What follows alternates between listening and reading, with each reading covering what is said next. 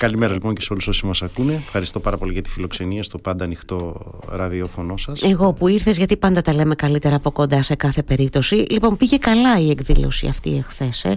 Τουλάχιστον είχε κόσμο, γιατί τα περισσότερα θα μου τα πεις τώρα πώς πήγε. Ε, πήγε πάρα πολύ καλά και η αλήθεια είναι ότι και εμείς μετά την ε, ε, μεγάλη αυτή αποστασία στο κόμμα είχαμε μία ε, αμφιβολία για το τι θα υπάρχει. Ποιος παλμός, ποια δυναμική, ποιοι άνθρωποι είναι εδώ, ποιοι είναι με, με, με πάθος να συμμετέχουν σε αυτή την προσπάθεια την καινούρια που ξεκινάμε, και μας εξέπληξε θετικά. Mm. Εγώ μπορώ να πω ότι ήμουν λίγο πιο συγκρατημένος πριν την εκδήλωση, αλλά στην εκδήλωση ήρθαν άνθρωποι που είχαμε καιρό να δούμε και mm-hmm. θέλανε να επανενταχτούν. Ε, ήρθαν νέα μέλη αρκετά που γράφτηκαν για να ψηφίσουν πρώτη φορά τον νέο πρόεδρο, τον Στέφανο τον Κασελάκη, και έτσι ιδιαίτερα ενθαρρυντικό ήταν ότι αρκετοί από αυτούς δήλωσαν και τη διάθεσή τους να συμμετέχουν στα νέα όργανα του κόμματος. Ήταν το πρώτο δηλαδή crash test, ας πούμε, να το πω έτσι, μετά την αποστασία, είπες βέβαια, την ναι, κρατώ ναι. τη λέξη. Ε. Ναι, νομίζω ότι είναι η λέξη που περιγράφει με μεγα... πιο όσο πιο μεστά γίνεται αυτό που συνέβη. Δεν χρειάζεται στην πολιτική να κρύβεσαι πίσω από τις λέξεις, να λες τα πράγματα με το όνομά τους και ο καθένας να παίρνει το βάρος των πράξεών του. Ε, ναι, ήταν η πρώτη μεγάλη εκδήλωση. Mm-hmm. Έχουμε κάνει αρκετές ε, μικρότερες. Ε, έχουμε βρεθεί πολύ κοντά σε, στις οργανώσεις μελών μας. Mm-hmm. Κάναμε πολύ μικρές, ε, έντονες, ε, αλλά λίγο πιο μικρές σε μέγεθος συναντήσεις σε όλη την περιφέρεια του νομού.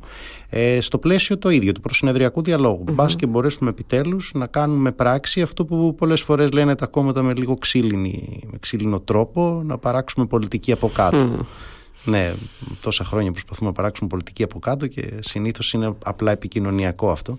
Τώρα με τον Στέφανο τον Κασελάκη, όπως και με τον Αλέξη τον Τσίπρα που πίστευε σε αυτό, ο Στέφανος ο Κασελάκης ίσως λίγο με, και με πιο σύγχρονα εργαλεία mm. θέλει να εγκαταστήσει αυτή την bottom-up πολιτική παραγωγή.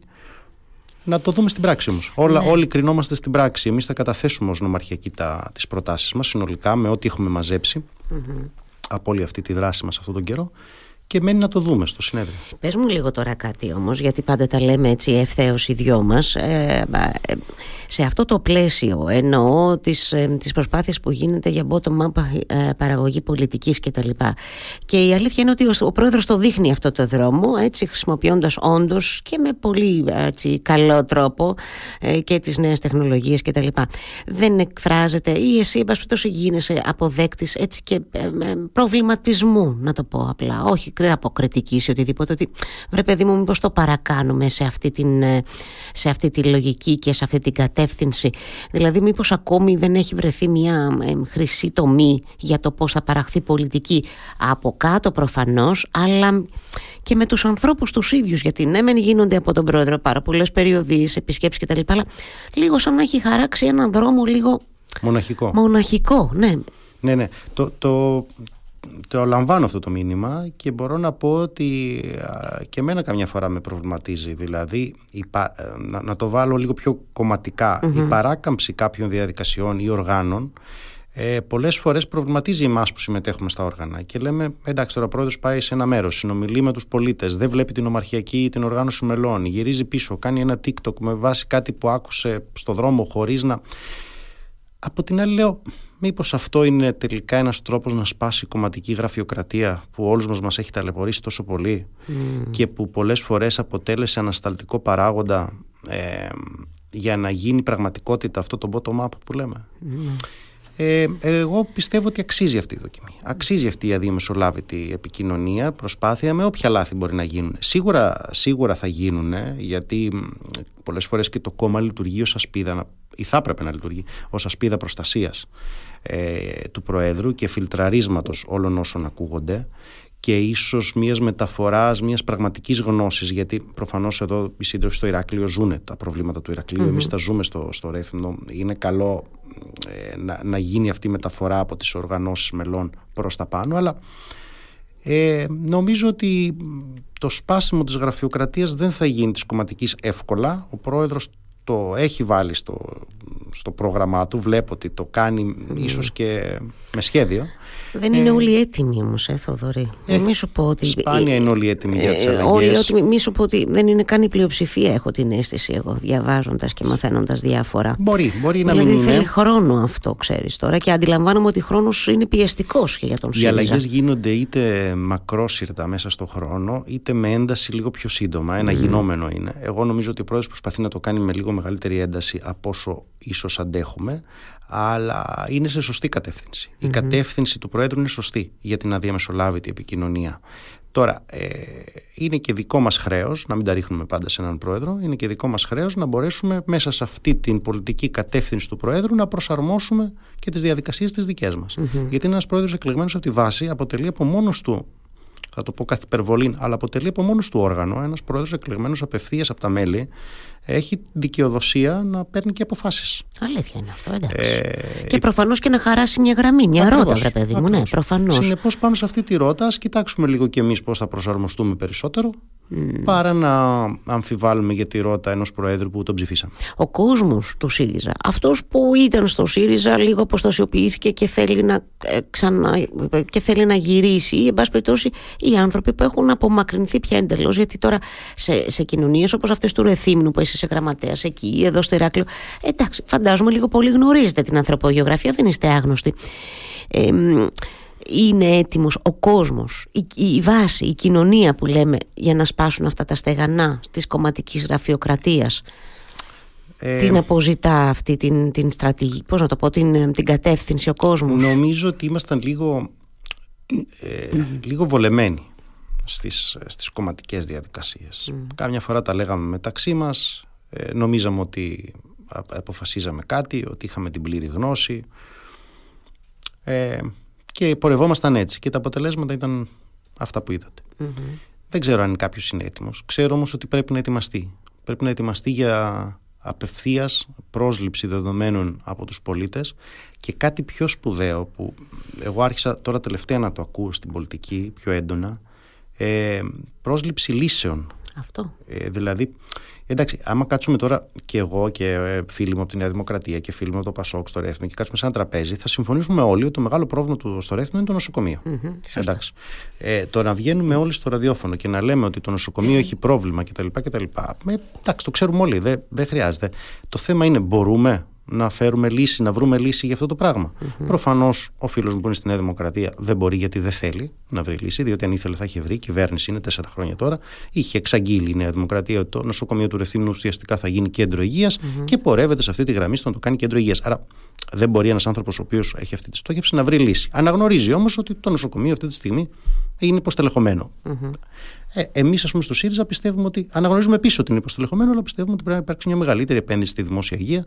Ε, έχουμε καταθέσει κίνητρα, ε, έτσι ώστε οι, οι κενές και οι άγονες θέσεις που θα βγαίνουν πάντα άγονες να πληρωθούν, ε, κτλ. κτλ. Συνεπώς, ε, να, συζητήσουμε την, να συζητήσουμε το πρόβλημα. Το πρόβλημα το ξέρουμε. Το λαμβάνουμε όλοι το ίδιο στο Ρέθμνο. Το θέμα είναι. Mm-hmm. Θοδωρή, σε αυτό, το, σε αυτό το διάλογο που πολύ σωστά λες, πρέπει κάπου να καταλήγει κάποια στιγμή. Έτσι, εννοείται και η, το, το γεγονός ότι έχει ξεκινήσει ο, ο Στέφανος Κασελάκης αυτή τη διαδικασία πρόσληψης δεδομένων, νομίζω το είπες, από την κοινωνία, πρέπει να ε, ε, γίνει, ε, ε, να μετουσιωθεί και σε προτάσεις και σε λύσεις που θα επιστρέψουν στην κοινωνία. Και εκεί υπήρχε σοβαρό πρόβλημα την προηγούμενη περίοδο, γιατί συζητούσαμε και παρέα και με άλλα στελέχη του κόμματος μετά την συντριβή στις εθνικές εκλογές ότι, βρε παιδί μου, εμείς πράγματα που υποστηρίζαμε στεναρά και υποστηρίζουμε και προτείνουμε στον κόσμο δεν φτάσανε στα αυτιά του με κάποιο τρόπο ή δεν φτάσανε ξεκάθαρα στα αυτιά του.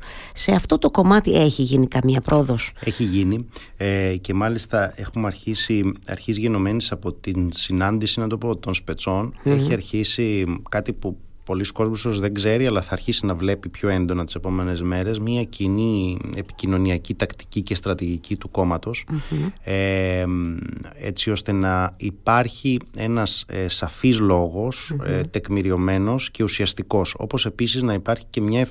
καλύτερη επικοινωνία προς τα έξω και με σύγχρονα μέσα, αλλά και μέσω των παραδοσιακών μέσων.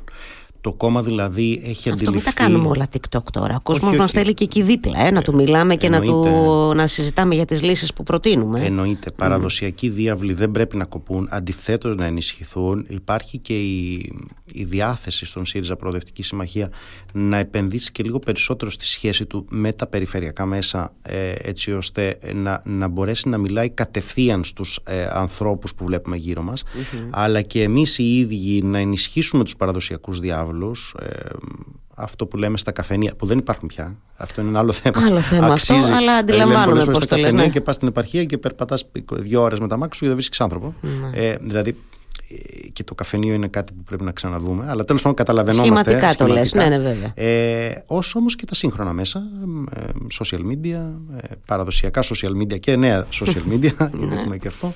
Ε, ε, νομίζω το στίγμα μας θα είναι πιο καθαρό. Ε, γιατί πρώτα απ' όλα αντιληφθήκαμε ότι δεν ήταν καθαρό, ε, αποφασίσαμε να το διαχειριστούμε το κομμάτι αυτό και όχι να το κρύψουμε κάτω από το χαλάκι ότι μας φταίνε, ξέρω εγώ, το κρασί που θα λέγει και ο Βάρναλης, mm-hmm. ότι υπήρχε πρόβλημα, και τώρα είμαστε στη διαδικασία του, του lifting του, του επικοινωνιακού. Ε, πιστεύω να πάει καλά. Πιστεύω να πάει καλά. Είναι προφανώς ένα ορόσημο το συνέδριο στο τέλος του, στο τέλος του μήνα. Γι' αυτό και γίνονται και αυτές οι συναντήσεις και οι συζητήσεις όπως αυτή που διοργανώθηκε χθες στο Ρέθυμνο. Ο Σωκράτης Φάμιλος ήταν εδώ στο Ηράκλειο. Μία τελευταία ερώτηση, έτσι, στη μεγάλη εικόνα θέλω να σου κάνω. Σε σχέση με. Επειδή είδα χθες και το νέο βίντεο του Προέδρου σε σχέση με, τις, με τους ανθρώπους που θέλουν να καταθέσουν μια αίτηση, βρε παιδί μου, για να συμμετοχή στο ευρωψηφοδέλτιο του κόμματος. Έτσι, πάλι ακούω και διαβάζω μια μουρμούρα ότι επιχειρεί ο ΣΥΡΙΖΑ μια στροφή απολυτίκ, να το πω έτσι, ή εν πάση περιπτώσει ότι ε, γίνεται, κάποιες, γίνεται επιλογή προσώπων που δεν έχουν καμία ίσως πολιτική βάση, εμπειρία ή δεν ξέρω εγώ τι. Δεν είναι αυτό απαραίτητος κακό, θα πω εγώ, στο Σωτήρι Πεντεδήμο, αλλά λέω μήπως και εκεί το παρακάνουμε λίγο. Την ακούς εσύ αυτή τη μουρμούρα? Δεν, δεν θα έλεγα, όχι, δεν έχει φτάσει σε μένα κάτι όχι. τέτοιο, αλλά δεν ξέρω. Είναι πολιτική επιλογή, ας πούμε, Θοδωρής Ζωγοράκης στη Νέα Δημοκρατία που δεν έγινε μέσα από αυτή τη διαδικασία. ε, ήταν πολιτική επιλογή ο Γεωργούλης στο ΣΥΡΙΖΑ, για να μιλάω για άλλους, που δεν έγιναν μέσα από αυτή τη διαδικασία. Δεν ξέρω. Δεν, mm. δεν νομίζω ότι το, το θέμα της πολιτικής επιλογής ή όχι είναι το δεύτερο στάδιο. Το πρώτο είναι η κατάθεση των ενδιαφερόμενων. Ποιοι ενδιαφέρονται να στελεχώσουν το ψηφοδέλτιο του κόμματος. Και αυτό είναι μια απεύθυνση προς τη βάση. Ε, καταρχάς είναι θετικό και ιδεολογικά. Και καταρχήν είναι θετικό. Mm-hmm. Δηλαδή και ιδεολογικά είναι. Μιλάς στο κόμμα των μελών, απευθύνεσαι στα μέλη σου, του λες καταθέστε τις υποψηφιότητές σας, καταθέστε το βιογραφικό σας, τη, τη δράση σας, την κοινωνική. Και όλα αυτά θα συνεκτιμηθούν μετά με ένα πολιτικό φίλτρο. Mm-hmm. Ε, Εκεί στην, στο πώς και, πώς και ποιοι θα συνεκτιμήσουν αυτές τις, ε, τις αιτήσεις, εκεί ακούς κάτι ή έχεις μία. Πώς εκλεγμένα όργανα, η πολιτική γραμματεία. Εκεί θα, θα, βέβαια, εκεί θα λειτουργήσουν θα υπάρξουν, τα όργανα. Θα υπάρξουν, έτσι, φυσικά θα, θα υπάρξει ένα φίλτρο από τα, από τα όργανα του κόμματος mm-hmm. και από εκεί και πέρα θα υπάρξει ενδεχομένως, νομίζω ότι ο χρόνος θα, θα μας πάρει, ε, να υπάρξει μια απεύθυνση στον κόσμο, του κόμματος, να ψηφίσει mm. ποιους από αυτούς θέλει να στελεχώσουν τα ψηφοδέλτια. Δηλαδή, ε, ε, μια διαδικασία προκριματικών εκλογών είναι βαθιά πολιτική διαδικασία. Δεν είναι απολυτική, είναι ακριβώς το αντίθετο. Τώρα, αν εμείς δεν έχουμε συνηθίσει σε κάτι τέτοιο, δεν, δεν, το, δεν, να, ναι, δεν αποστεώνει την πράξη αυτή από, την, από το πολιτικό της ε, στοιχείο. Ε, όχι, εγώ, εγώ το βρίσκω μια ενδιαφέρουσα διαδικασία που ίσως τελικά, ίσως, ίσως αυτό εξαρτάται από το, από το ανθρώπινο δυναμικό του κόμματος, ίσως τελικά οδηγήσει στο να έχουμε λιγότερους celebrities και περισσότερους πολιτικούς mm-hmm. στα ψηφοδέλτια. Mm.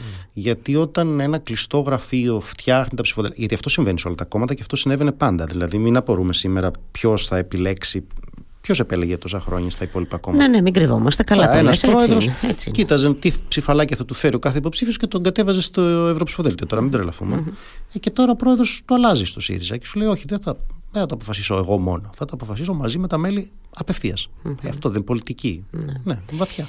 Ε, πώς τις βλέπεις τις ευρωεκλογές που έρχονται? Γιατί εντάξει, ένα ορόσημο είναι το συνέδριο για τον ΣΥΡΙΖΑ και για τα όσα συμβαίνουν το τελευταίο διάστημα στο εσωτερικό του και τις ισορροπίες που επιχειρεί να βρει κτλ. Ένα δεύτερο ορόσημο είναι οι ευρωεκλογές. Έρχομαι εδώ γιατί δημοσιογράφος είμαι, δεν μπορώ να μην το βάλω στην κουβέντα. Οι δημοσκοπήσεις, αυτά τα εργαλεία που βλέπουμε ότι αποτυπώνουν μια κακή εικόνα για τον ΣΥΡΙΖΑ και για τον πρόεδρο προσωπικά, παρόλο το γεγονός ότι εκείνος όντως βγαίνει στην κοινωνία κτλ. Πώς το βλέπεις το πράγμα? Ε, νομίζω ότι οι δημοσκοπήσεις δεν αποτυπώνουν κάτι πολύ ε, ξένο από την πραγματικότητα. Ο ΣΥΡΙΖΑ δεν ήταν, για, για αρκετό καλό, καιρό δεν ήταν καλός. Mm-hmm.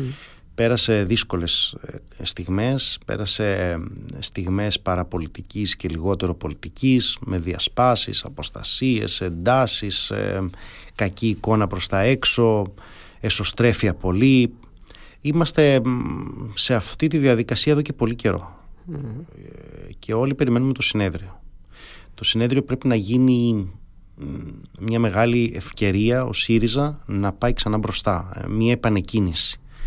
Γιατί η εικόνα αυτή τη στιγμή όντως δεν είναι καλή. Γίνεται μια προσπάθεια, συνήθως είναι μια προσπάθεια μεμονωμένη.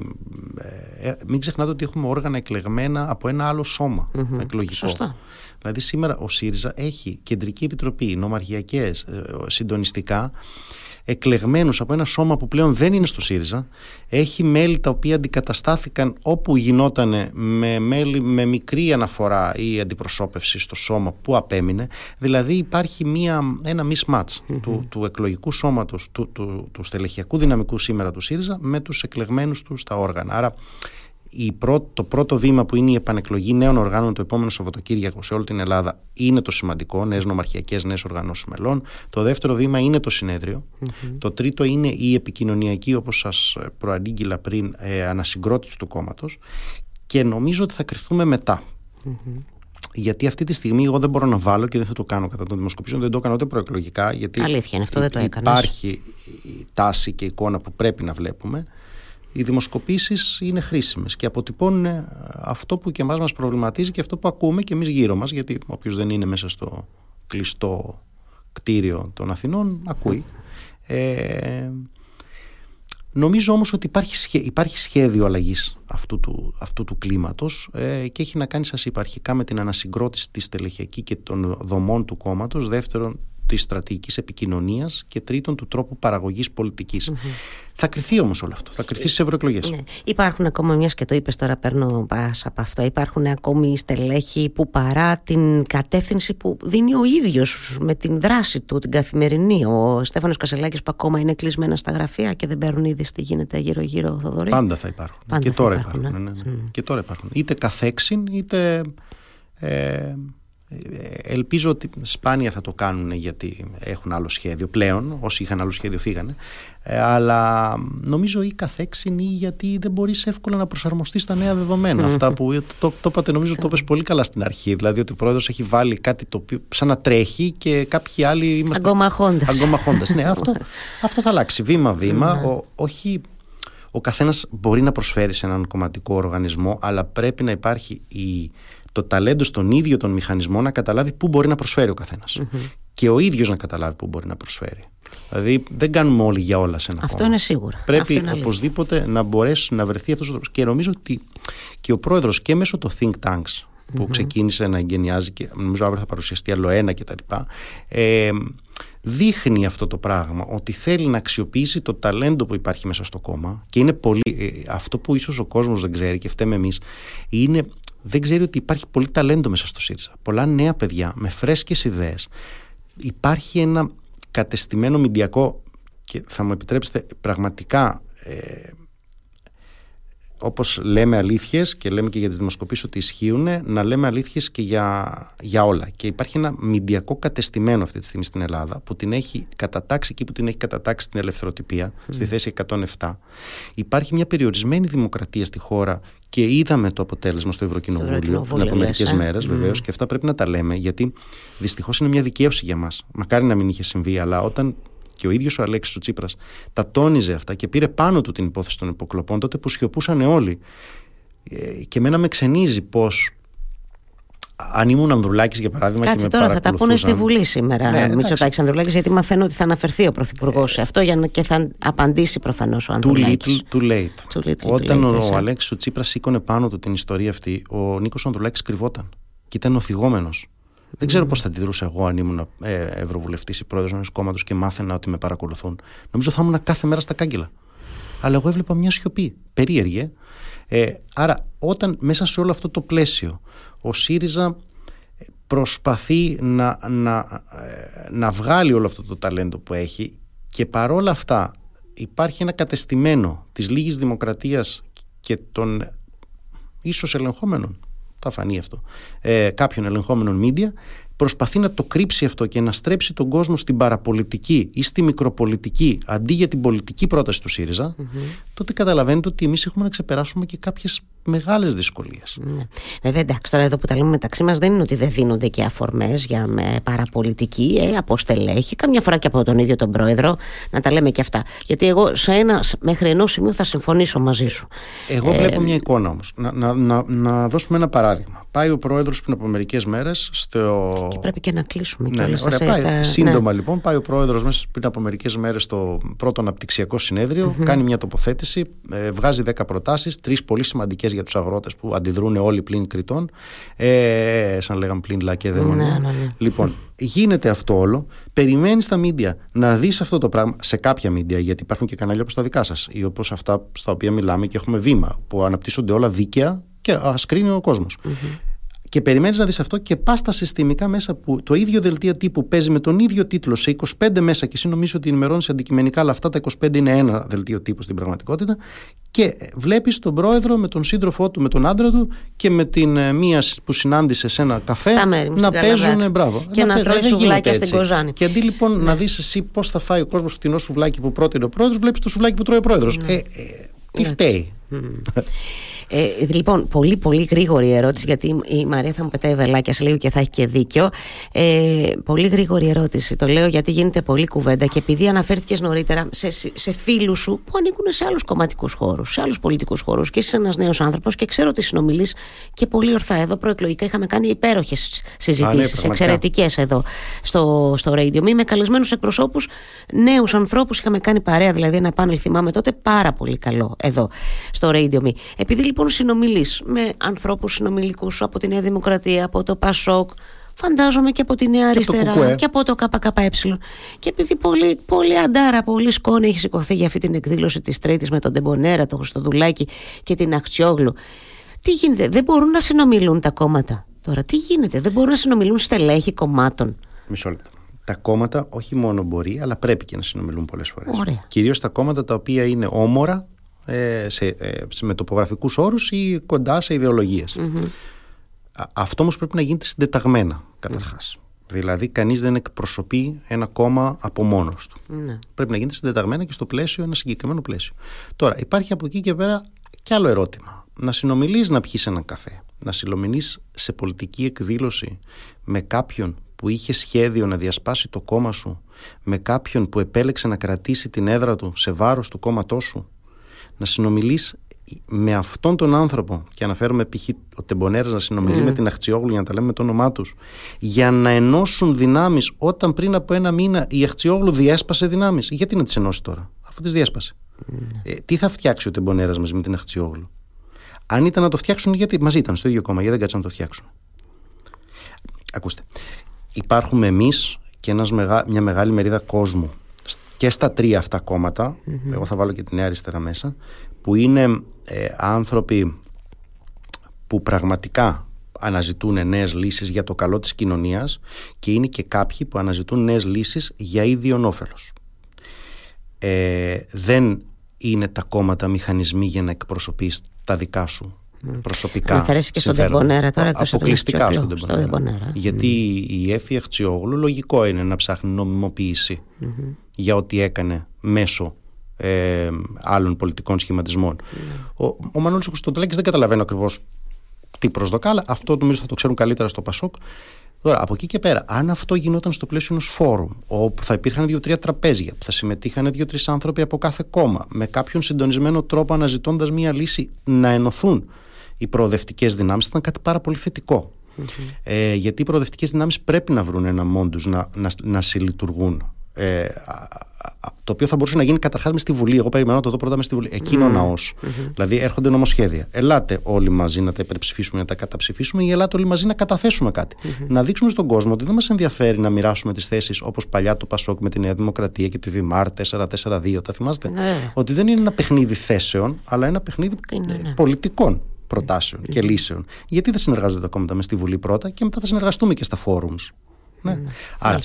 Συνεργασία ναι, συνεργασία συντεταγμένη, πολιτικά προσανατολισμένη, όχι για να κερδίσει κάποιος κάτι για προσωπικό του συμφέρον, αλλά για να κερδίσουμε όλοι μαζί ως προοδευτικοί πολίτες της χώρας. Μάλιστα. Και έτσι με πυροτεχνήματα αυτό δεν γίνεται. Μάλιστα. Λοιπόν, σαφής, ξεκάθαρος όπως πάντα. Ε, έχουμε ξεπεράσει κατά πολύ την ώρα. Θέλω να σε ευχαριστήσω πάρα πολύ που ήρθες και τα είπαμε από κοντά. Θα έχουμε να τα ξαναπούμε, θα έχουμε να λέμε το επόμενο διάστημα. Σε ευχαριστώ, Θοδωρή μου. Καλή εγώ, μέρα. Εγώ εύχομαι. Ευχαριστώ και, και σε ένα σώτια προσωπικά και το σταθμό για τη